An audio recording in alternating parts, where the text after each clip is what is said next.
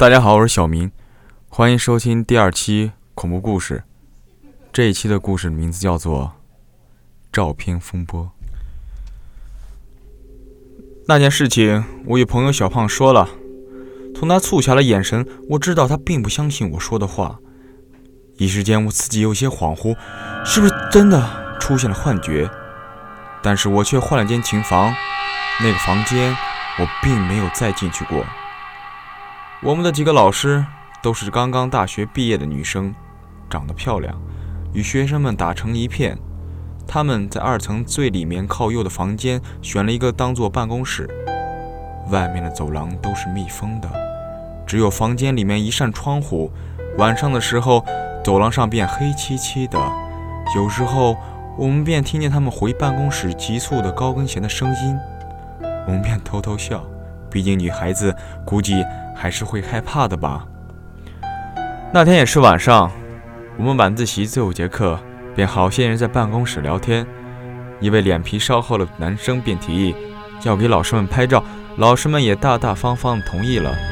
拍了几张之后，那位男生便要求老师背对着窗户拍一张，老师们也欣然同意了。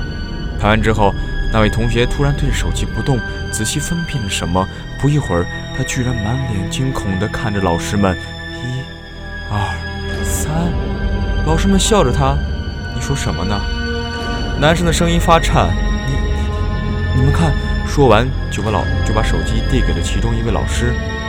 老师疑惑地看了一眼，然后又仔细地看了一眼。啊！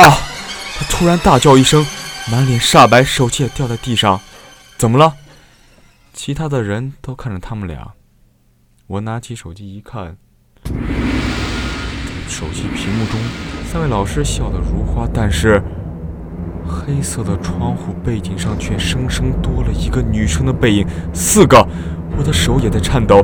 我看着那位同学，又看着几个老师。我们，我们还是先出去吧。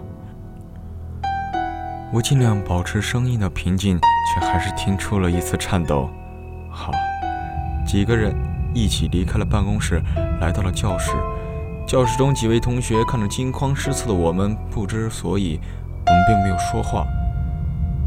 一位老师低声说：“还是不要告诉他们了，他们害怕的话，就没有办法学习了。而且一张照片而已，说不定是手机出错了呢。”理由很牵强，但是我们都同意了。我们并没有告诉别人，之后的学习中，老师们也再也没有回办公室，一直待在教室当中。